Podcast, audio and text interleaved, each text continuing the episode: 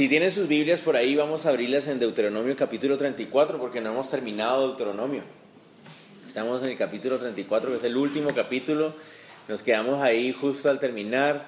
Y después de esto, obviamente, la próxima semana, si Dios nos lo permite, entonces estaremos en el capítulo 1 de Josué para empezar un nuevo libro, para empezar una nueva sección también de la Biblia, donde ya nos enfocamos en la nación de Israel desarrollándose ya como una nación en su tierra, en la tierra que Dios les da. Entonces, eso, si Dios lo permite, a partir de la próxima semana.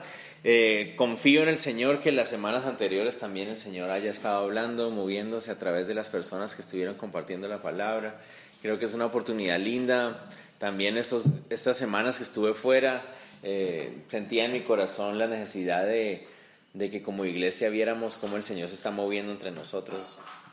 Entonces creo que los, los miércoles anteriores pudieron también escuchar cómo el Señor habla, ¿no? A través de gente de nuestra iglesia, entre, entre nosotros. Y también los domingos, ah, creo que fue una bendición poder escuchar también uh, cómo el Señor ha dado dones y talentos entre nosotros también. Y que eso nos anime también para seguir buscando eh, ese propósito de Dios para nuestras vidas. Pero bueno, capítulo 34 de Deuteronomio. También recordándoles que el próximo domingo, si los permite el Señor así, estaremos en el capítulo 5 de Lucas. Los primeros 11 versículos súper espectaculares, entonces si quieren poder leerlos de una vez, lindo, para que el domingo podamos estar todos en un mismo corazón. Oremos, Señor, te damos gracias por este momento que tú nos das para estudiar la Biblia. Te ponemos en tus manos nuestro corazón. Necesitamos, Señor, de ti, escucharte, y aprender a obedecerte, Señor.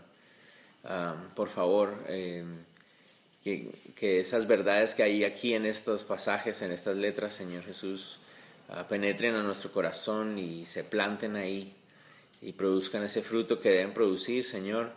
aquellas cosas incluso que tal vez no, no, no noté yo, Señor, en el estudio, pero, pero que tú vas a estar hablando hoy en medio de nosotros también, Señor.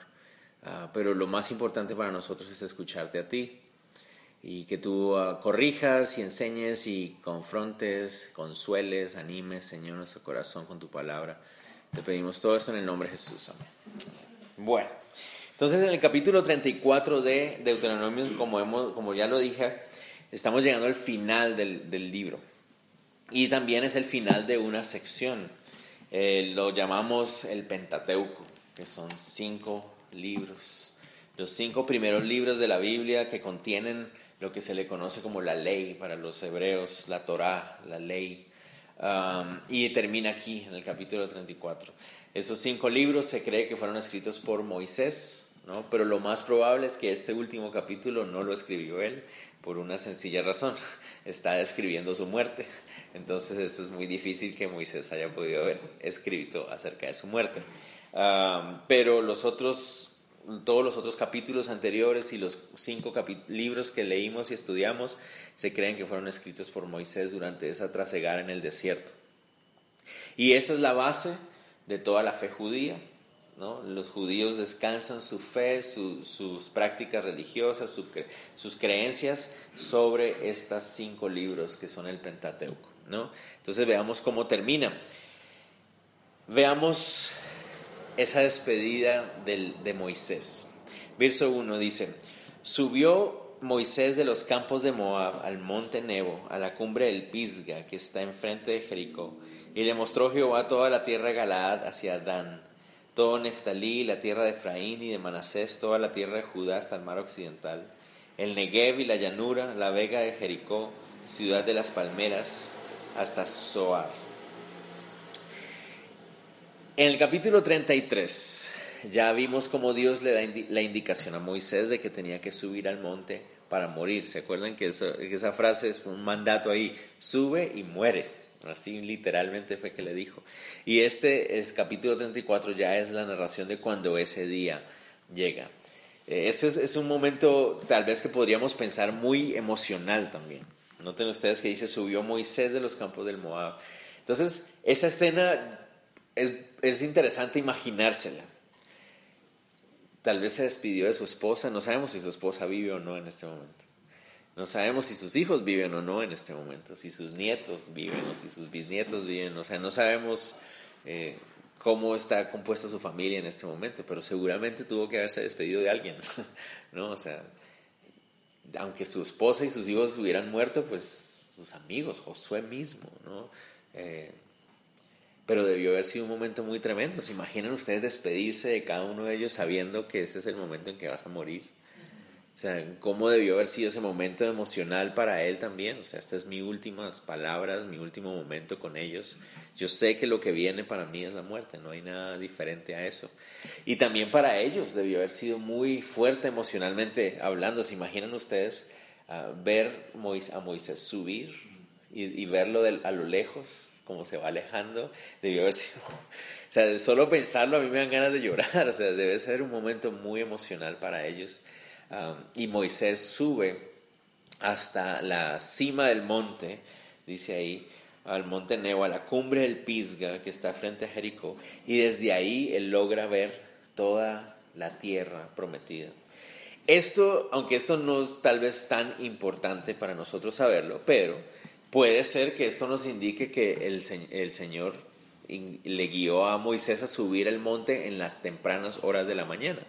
Porque creo que todos nosotros hemos visto que cuando subimos un monte bien temprano en la mañana es cuando más despejado se puede ver todo, ¿no?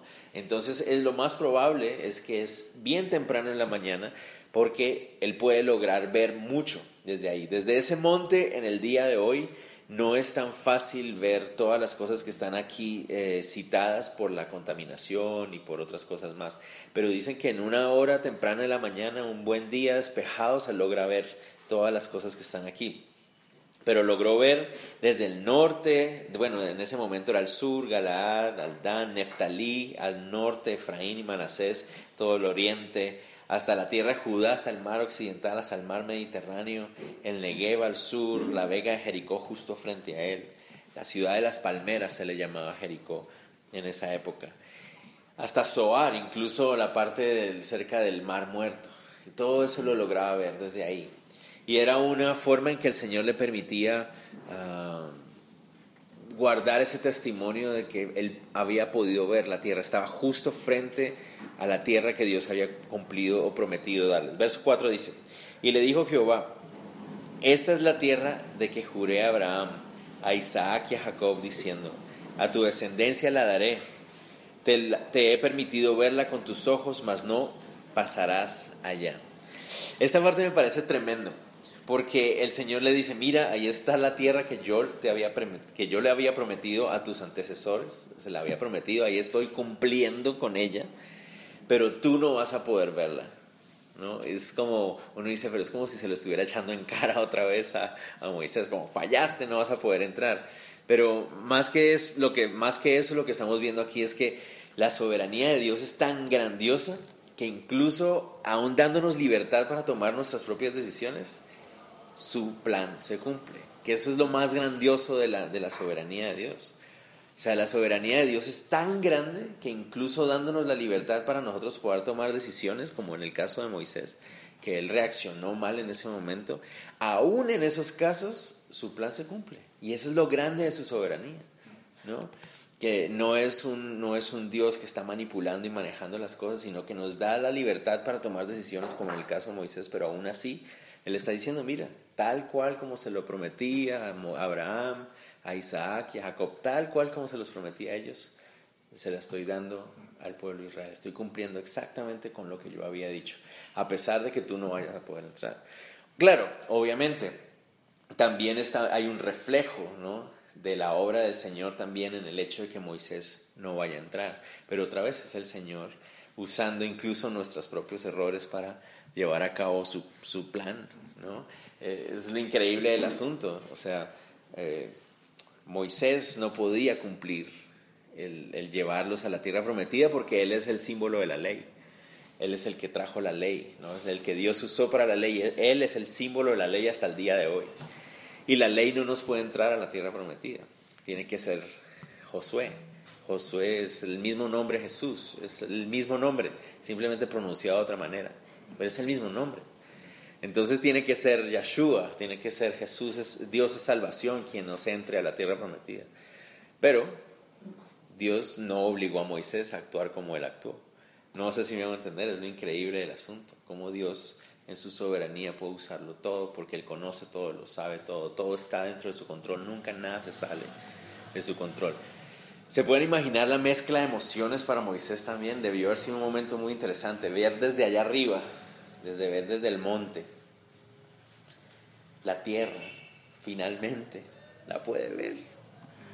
La puede ver, puede ver la tierra, esa tierra que desde hace 40 años Él está guiando al pueblo para llegar, la puede ver, pero sabe que no puede poner un pie en ella.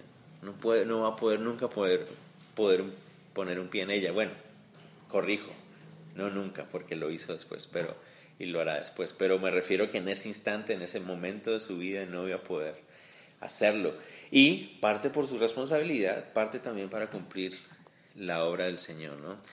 Y estas son las últimas palabras registradas de Dios para Moisés en el libro, de, en el libro del Pentateuco. Las últimas palabras que él le dice son, no podrás pasar a ella. Uy, tremendo, ¿no? Este es un hombre que había hablado cara a cara con Dios durante toda su vida, bueno, durante toda esa vida de, de ser líder de Israel. Y esas son sus últimas palabras, su última conversación con el Señor. Ahí está la tierra, pero tú no vas a poder entrar. Ahora es el momento en que debe morir.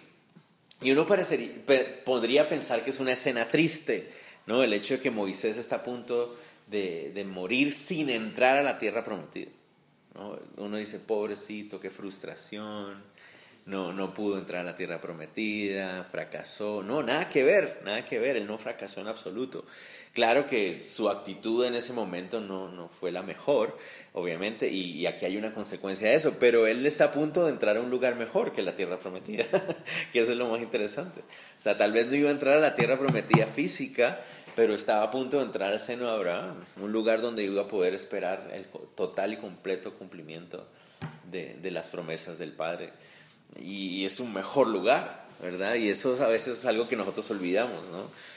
Estamos tan enfocados en las cosas de la tierra que a veces se nos olvida que, aunque tal vez no pudiéramos ver algo en nuestra vida, eh, si nuestra confianza está en, en, el señorío, en la obra de Cristo Jesús, pues vamos a ver cosas mejores incluso que tal vez el cumplimiento de una promesa o algo así. Pero lo que sí podemos estar seguros de que si Dios lo cumple, Dios lo promete. Sea que yo me muera, o sea que no me muera, él lo cumple. Sea que yo lo vea con mis ojos o no lo vea con mis ojos, si Él lo, si él lo prometió, Él lo va a cumplir. Eso es, eso es una de las cosas que podemos aprender de este, de este pasaje. Dios no depende de hombres para, hacer, para cumplir su obra. Él no depende nunca de, ni la fidelidad del hombre ni nada. Él, él es soberano, Él no, depende de esas cosas. Y cuando Él promete, Él cumple. Ya sea que yo esté vivo o no esté vivo, ya sea que yo me lo pierda o no me lo pierda. Él, él igual cumple su promesa. Y entonces se imaginan siempre la historia que Moisés se sentó viendo todo el, valle o la tierra y viene el versículo 5 hasta el 8 donde ya no narra la muerte física. Él dice, y murió allí Moisés, siervo de Jehová, en la tierra de Moab, conforme al dicho de Jehová. Y lo enterró en el valle, en la tierra de Moab, enfrente de Bet-peor, y ninguno conoce el lugar de su sepultura hasta hoy. No sabemos quién escribió esta parte. Se cree que Josué fue el que la escribió. Hay algunas personas que creen que fue tal vez escrito por alguien más muchos años después, por algo que vamos a notar más adelante. Pero hasta ese momento, hasta el momento en que se escribió esto, nadie sabía dónde estaba la sepultura de Moisés y eso significa que la buscaron. Básicamente, si nadie sabe es porque la buscaron y no la encontraron. Pero aquí hay algo, varias cosas muy interesantes. Uno, dice, y murió allí Moisés. La palabra morir literalmente significa morir. La palabra morir significa ah, literalmente que su, uh, su cuerpo, su cuerpo dejó de respirar, su corazón dejó de latir, o sea, literalmente se murió. Aquí, ¿Por qué estoy diciendo esto? Porque eh, hay muchas personas que dicen, no, es que tal vez Moisés no murió. Y, muchas personas dicen eso porque les gusta eh, respaldar una teoría que tienen acerca de un pasaje en Apocalipsis 11, donde aparecen dos testigos, ¿no? Y muchas dicen, no, es que Moisés es uno de ellos, y, seguramente porque no realmente no murió, y pero la Biblia dice que murió. o sea, la palabra literalmente significa murió. O sea, no hay otra opción, no hay otra forma de interpretar esa palabra, significa literalmente que se murió ahí. Se murió en la tierra de Moab. Pero miren lo interesante de esto. Dice conforme al dicho de Jehová. Y la frase, la frase en, ah, en el ah, texto original literalmente significa sobre la boca de Dios. Es decir, lo podríamos traducir así. Murió, y ahí murió ahí Moisés, siervo de Jehová en la tierra de Moab, sobre la boca de Jehová. Eso es lo que literalmente significa esa frase. Entonces, ¿por qué estoy diciendo que es interesante? Yo no estoy diciendo que yo sé algo que algunos no saben, no tengo ni idea, sino que aquí hay algo muy interesante. Que la gente se pregunta, bueno, entonces, ¿de qué se murió Moisés? O sea, si la Biblia dice que, en el verso 7 nos dice que él, sus ojos nunca se oscurecieron y su vigor no se perdió. O sea, que estaba un hombre de 120 años fuerte, ¿no? que subió caminando solito ese monte, entonces, ¿de qué se murió? ¿No? O sea, porque no estaba así chuchumeco, viejito, que ya no podía caminar, ¿no? O sea, ¿qué le pasó? Entonces hay algunas personas que llegan a decir, bueno, Dios lo mató, ¿no? Pero la verdad es que el texto no dice eso, o sea, yo no puedo decir algo que la Biblia no dice. Ah, hay unos que dicen, bueno, simplemente le falló el corazón, algo le falló en su cuerpo y se murió, pues yo he conocido y creo que nosotros hemos escuchado de gente muy joven, vital y todo de repente le da un ataque cardíaco y chan, adiós. no sé, o sea, puede haber sido algo así, no sabemos. Pero lo interesante es que había un ah, rabino en la Edad Media eh, que decía que la forma de interpretar esto es que, y algunos rabinos, además de él, afirmaban que Moisés murió porque Dios lo besó. Porque dice ahí, y murió Moisés sobre la boca de Jehová. Entonces se decían, no, lo que pasa es que Dios lo besó, entonces por eso murió. Pero esas son de esas ideas raras de los rabinos, que a veces les gusta hablar de cosas que no saben. Pero lo interesante es que este rabino de la Edad Media, llamado Maimónides, escribió que había 903 formas de morir él se puso a escribir una lista y yo creo que de ahí surge esa idea de las mil formas de morir que anda por ahí. Pero él decía, hay solo 903 formas de morir y él decía, y la más dulce de todas esas muertes es que Dios lo bese a uno, pasándose en eso que dice Moisés. Pero la verdad es que nadie sabe, no sabemos qué le pasó, solo sabemos que murió. Eso es lo único que podemos tener claro ahí, es que se murió. Pero entonces viene la pregunta, bueno, para los hebreos que una persona muriera y la dejaran simplemente podrir ahí sobre la tierra, eso era una deshonra. Entonces, el, que el cuerpo del líder más especial que la nación había tenido hasta ese momento, quedara ahí tirado sobre una roca y se descompusiera al aire libre, no era algo, de, algo que representara honra y él debería ser honrado. ¿no? Entonces, después dice el verso 6, y lo enterró en el valle, en la tierra de Moab, enfrente del peor. La pregunta es, ¿quién? ¿Quién lo enterró?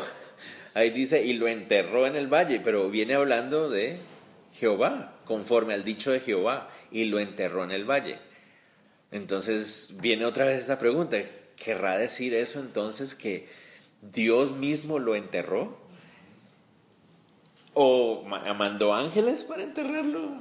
Puede ser. ¿Por qué? Porque en Judas capítulo 1, verso 9, pues solo hay un capítulo en Judas, pero en el versículo 9 de Judas nos dice que el arcángel Miguel tuvo que venir a pelear contra el diablo por el cuerpo de Moisés.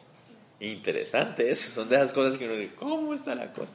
Entonces resulta que Moisés se muere y aparentemente el diablo aparece ahí porque quiere llevarse el cuerpo de Moisés la pregunta que siempre se ha hecho uno es, ¿y para qué quiere Moisés el cuerpo, eh, el diablo el cuerpo de Moisés? Y pues surgen un montón de ideas que quería que lo idolatraran y no sé qué, pero la verdad es que nadie sabe. La, Biblia no nos dice por qué el diablo quiere el cuerpo de Moisés. Algún plan maléfico y cochino tenía, pero no sabemos cuál es. ¿no? Y entonces el, el arcángel Miguel es enviado para pelear contra el diablo, eh, para, dice, y, dice que no, ni siquiera él lo reprendió, sino dijo que Dios se reprenda, peleó contra el diablo y ah, se llevó el, el, cuerpo de Moisés. Entonces la pregunta que surge es, ¿se lo lleva el arcángel Miguel para enterrarlo en la tierra? ¿O se lo llevó al cielo de una vez y por eso aparece en la transfiguración? o qué pasó ahí, o hay unos que dicen, no, es que lo, lo resucitó y después se lo llevó al cielo, pero eso la Biblia no lo dice, entonces no sabemos. Toda esa parte es como bien, bien rara. Hay algunas personas que dicen que realmente lo que pasó es que Moisés muere y al pasar el tiempo, los días o horas, tal vez algunas personas del pueblo Israel subieron y lo encontraron y lo bajaron y lo sepultaron. Y una vez que ya estaba sepultado en la tierra de Moab, el arcángel, el diablo vino y el arcángel se pusieron a pelear, pero qué sé yo, yo no sé. Lo único que tenemos seguro es que Moisés murió, dos, que el arcángel Miguel vino a contender por su cuerpo, y tres, que aparece en el monte de la transfiguración. ¿Cómo, qué sucedió, en qué orden y cómo fue la cosa? No sé. Pero esas tres cosas la Biblia nos dice que sucedieron así.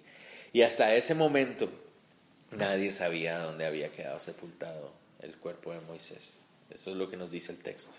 Buscaron y buscaron el cuerpo, pero nadie lo encontró. Eso es lo que nos dice ahí. Hoy en día también en el, allá en la, en la tierra, en, en el Medio Oriente, en el lado oriental del río Jordán, en esos montes hay un, hay un monumento acerca de, de la muerte de, de, Moisés también ahí. Pero bueno, sigamos. El Señor nos dice que la gracia del Señor para Moisés fue tal que le permitió llegar a los 120 años con un estado físico admirable que muchos de nosotros quisiéramos tener a los 40. Pero bueno, uh, dice, y Moisés era de 120 años cuando murió, sus ojos nunca se oscurecieron y perdió su vigor pudo ver claramente hasta los 120 años, no perdió la vista, tenía la fuerza, el vigor necesario para hacer todo lo que tenía que hacer. Como les digo, el Señor no, uh, no llevó a la muerte o no guió a la muerte a Moisés porque ya él no pudiera, o sea, como que no, ya está viejito, entonces ya nos toca retirarlo para que, no, o sea, ese no fue el propósito, era el plan del Señor. Era el plan del Señor, era el momento de pasar la tierra prometida y él no lo iba a hacer, lo iba a hacer Josué, era el momento de morir. Y así fue. 40 años Moisés creció en Egipto, 40 años estuvo como pastor en, en, en el, sirviendo con su suegro, con las ovejitas, y los últimos 40 años de su vida sirviendo como líder de Israel. Eso nos dice Hechos capítulo 7, cuando Esteban está narrando la historia también. Entonces podemos ver uh, cómo el Señor es tan lindo con, con Moisés de permitirle ver con sus propios ojos la tierra. Algo que, que me llama mucho la atención aquí acerca de, de, este pasaje es que el Señor lo llama en el verso 5, y murió allí Moisés, siervo de Jehová. Y uh, este es un hombre que habló cara a cara con el Señor. Este es un hombre que vio cosas extraordinarias y todo. Pero finalmente, ¿qué era? Un siervo del Señor. Él era un siervo del Señor. ¿no? Ay, no, Moisés, oh, Moisés, oh, ¿no? Un siervo del Señor, simplemente un instrumento más del Señor. Y, y, esto lo digo porque creo que ese es el énfasis de este pasaje, que muchas veces ponemos nuestros ojos en los hombres, ¿no? Esperamos cosas de los hombres o, o nuestra expectativa está puesta en los hombres y hay hombres y mujeres que Dios usa grandemente en nuestras vidas y damos gracias a Dios por sus vidas y todo eso, pero finalmente, ¿qué son? Siervos del Señor. Y lo mismo tengo que pensar de mí. No, ay, mira cómo el Señor me usa, ¿no? O sea, tú eres un siervo nada más. Y murió allí Moisés, siervo de Jehová. Siervo de Jehová. Eso es lo que él era, un siervo nada más. Y eso es algo que nosotros tenemos que recordar también. Verso 8. Y lloraron los hijos de Israel a Moisés en los campos de Moab 30 días, y así se cumplieron los días de lloro y de luto de Moisés. Cuando el pueblo se dio cuenta entonces de que Moisés ya había muerto, lloraron profundamente. Nos podemos imaginar la falta, el, el, el, cambio tan tremendo que venía ahora para ellos. Moisés los había guiado por el desierto en medio de pruebas, ha sido, había sido paciente con ellos, los había guiado, reprendido, enseñado, alimentado, tantas cosas y ahora llegaba el momento más crucial. Llegaba el momento que todo el mundo había estado esperando, pasar el, el río Jordán y entrar a la tierra prometida y ya Moisés no está. Ahora es, es bien tremendo. Y ahora viene la responsabilidad de quién? De Josué. Ahora Josué tiene que llenar ese vacío que Moisés está dejando. La gente llora y él incluido, él está también llorando, seguramente Moisés está, Dios mío, ayúdame. No, Josué está llorando también seguramente. Y durante 30 días guardaron luto por la vida de Moisés. Pero no se puede guardar luto para siempre. La Biblia nos dice que hay tiempo de llorar, hay tiempo de reír, hay tiempo de endechar, hay tiempo de celebrar, hay tiempo de trabajar hay tiempo de descansar. Y llegó el tiempo de levantarse. Y ahora le tocaba a Josué. Sigamos, verso 9 dice así, Josué, hijo de Nun, fue lleno del espíritu y sabiduría porque Moisés había puesto sus manos sobre él. Y los hijos de Israel le obedecieron y hicieron como Jehová mandó a Moisés. Ahora que Moisés ya no estaba en escena, entonces ahora le tocaba a Josué. Nosotros ya vimos cuando estábamos estudiando Deuteronomio cómo ya esa, esa transición ya se había dado. De hecho, en el versículo, en los versículos 7 y 8 del capítulo 31, Moisés frente a todo el pueblo dice, aquí está Josué, él va a ser el encargado. O sea, ya ellos sabían que eso es lo que tenía que suceder. Y ahora dice que Josué recibe también la llenura del Espíritu Santo para tener la sabiduría, para continuar. Clave, dice que porque Moisés había supuesto sus manos sobre él, eso no significa que Moisés transfirió sus poderes sabidurísticos a, Josué y le dio todo el poder de sabiduría. Lo llenó de eso. No, eso significa que puso sus manos sobre él, eso se refiere eh, reconoció públicamente que delegaba autoridad sobre él. Eso es lo que significa. Nosotros en nuestros días que nos gustan todas esas cosas místicas y todo eso, y ah, que te pusieron las manos y ah, el poder y toda la cosa, pero no se trata de eso. Imponer manos se refiere a aceptar una o delegar una autoridad, delegar una responsabilidad. Pongo tus manos frente a todo el pueblo para que todo el mundo sepa que esa autoridad que yo he ejercido, ahora tú tienes que ejercerla, la estoy poniendo sobre ti. Entonces, como Moisés había delegado esa responsabilidad sobre Josué, entonces ahora él también necesitaría lo mismo que Moisés necesitó. Y lo mismo que necesito yo y lo mismo que necesitamos todos nosotros. Cuando tenemos una responsabilidad, lo que necesitamos es que la llenura del Espíritu Santo para que nos dé la sabiduría que necesitamos. Josué la necesitaba. Tal como Moisés la había necesitado, él la necesitaba también. Porque todo, todo líder, todo líder necesita ser lleno del Espíritu Santo para tener la autoridad. Eso es lo que todos los líderes necesitan. Y a Salomón lo reconoció, ¿se acuerdan? Cuando él queda de, rey y el Señor le dice, mira, en el sueño, te voy a dar lo que tú quieras, lo que tú me pidas. Y Salomón, Señor, Señor, dame sabiduría, dame sabiduría para ser el rey que debo ser. Entonces la sabiduría es esencial para aquellos que están en una responsabilidad de liderazgo y gracias a que el Señor es bueno, Josué también recibió esa misma sabiduría que, era requerida para la labor. Ahora el foco ¿no? pasa a otra, a otra parte. Ya Moisés ha muerto, ya no está, a saber dónde quedó, porque ni ellos sabían dónde había quedado. Y ahora el foco está sobre Josué. Y el pueblo empezó a obedecerlo tal como Moisés se los había indicado. Verso 10. Y nunca más se levantó profeta en Israel como Moisés, a quien haya conocido Jehová cara a cara. Nadie como él en todas las señales y prodigios que Jehová le envió a hacer en tierra de Egipto a Faraón y a todos sus siervos y en toda su tierra, y el gran poder en los hechos grandiosos y terribles que Moisés hizo a la vista de todo Israel. Como les decía, estas frases, estas frases aquí nos parece indicar que el capítulo 34 no lo escribió Josué, sino incluso alguien mucho después de él. ¿Por qué? Porque aquí habla de que no volvió a ver en Israel una persona como Moisés. Y si alguien los dijo es porque alguien que había vivido mucho más tiempo en Israel. Josué solo vivió una generación después.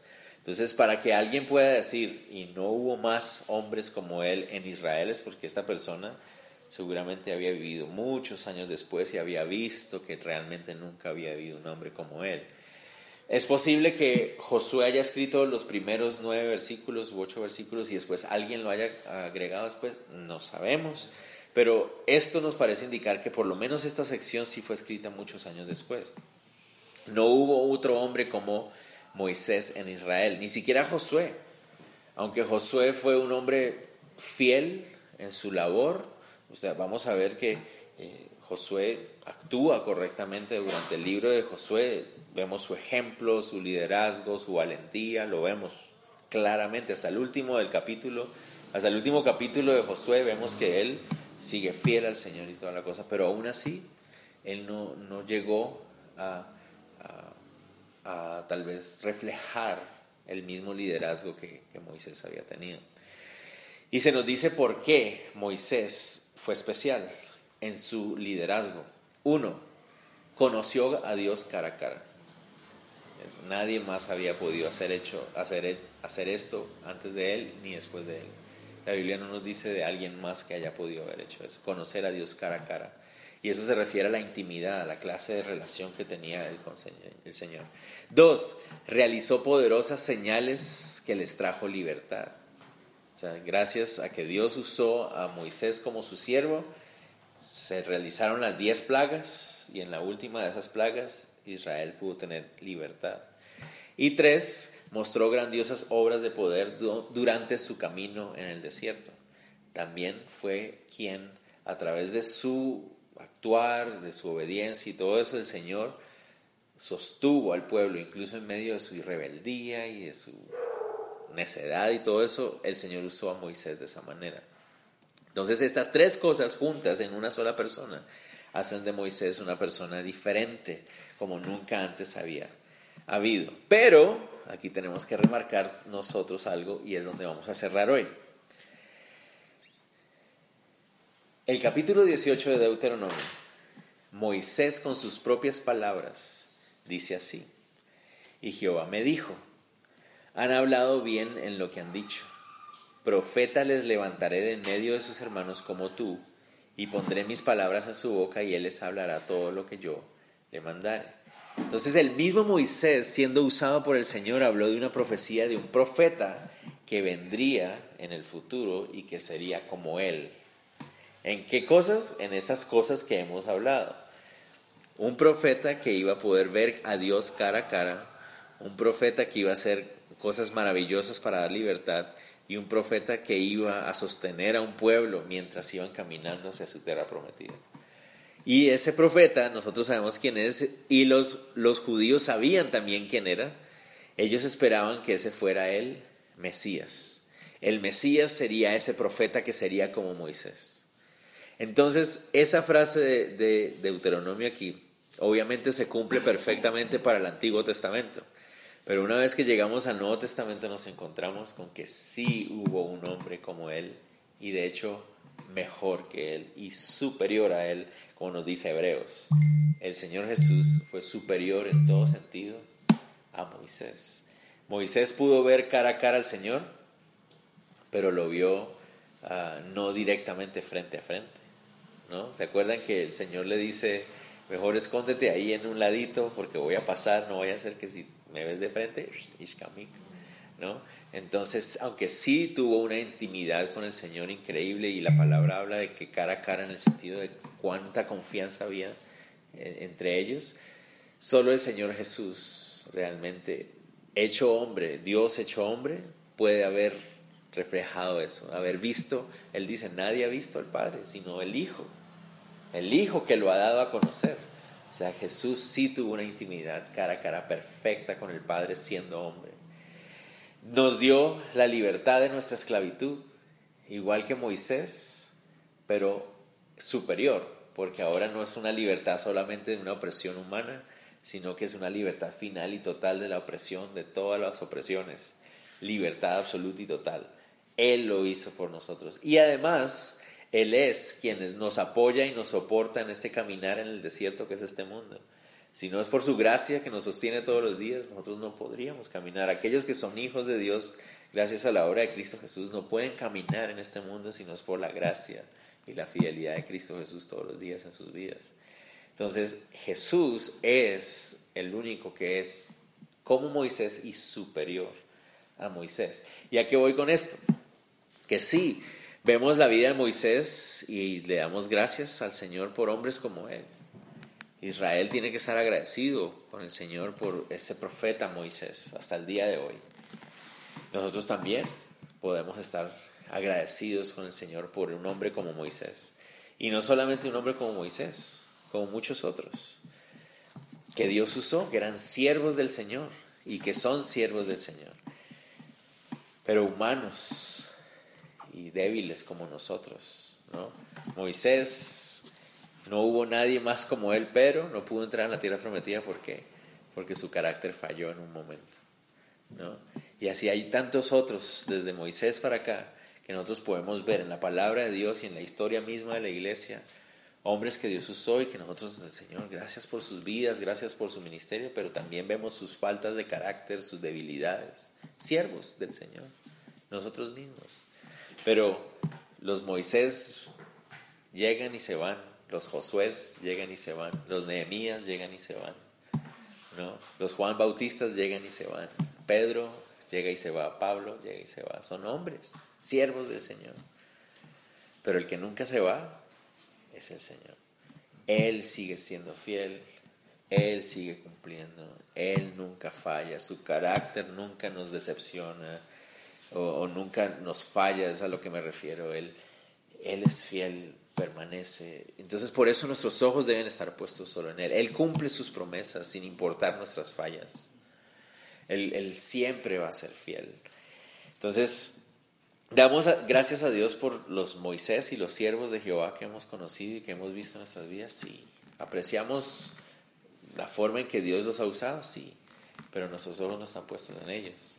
Nuestros, ojos están puestos en el Señor que le prometió a Abraham, Isaac y Jacob la tierra y se la cumplió. Nuestros ojos están puestos en el Señor que prometió un profeta como Moisés y lo dio para darnos libertad perfecta y total, que es el mismo Hijo de Dios. Nuestros ojos están puestos en Él y no en los hombres. Y así termina Deuteronomio capítulo 34. Y nos adelanta, ya nos quedamos listitos para Josué capítulo 1. Muy interesante. Oremos. Señor, te damos gracias por este momento que nos das, por enseñarnos a nuestras vidas también, Señor. Yo te quiero dar gracias, Señor, por todos esos hombres y mujeres que tú has usado en nuestras vidas para enseñarnos, animarnos, Señor Jesús, pero reconocemos que uh, has sido tú, Son, solo han sido tus siervos. Tú eres el que te llevas la gloria, tú eres el que mereces la honra. Incluso en medio de sus debilidades de carácter, tú brillaste. Tú te perfeccionaste en sus debilidades, Señor. Queremos, Señor, poner nuestros ojos solo en ti siempre depender solo de ti siempre, Señor Jesús. Y también te pido, Dios, que podamos ser nosotros esos siervos tuyos también, útiles en tus manos donde quiera que tú quieras ponernos, Señor. Poder tener esa confianza, esa tranquilidad que incluso cuando nuestro carácter falla, tu fidelidad es constante.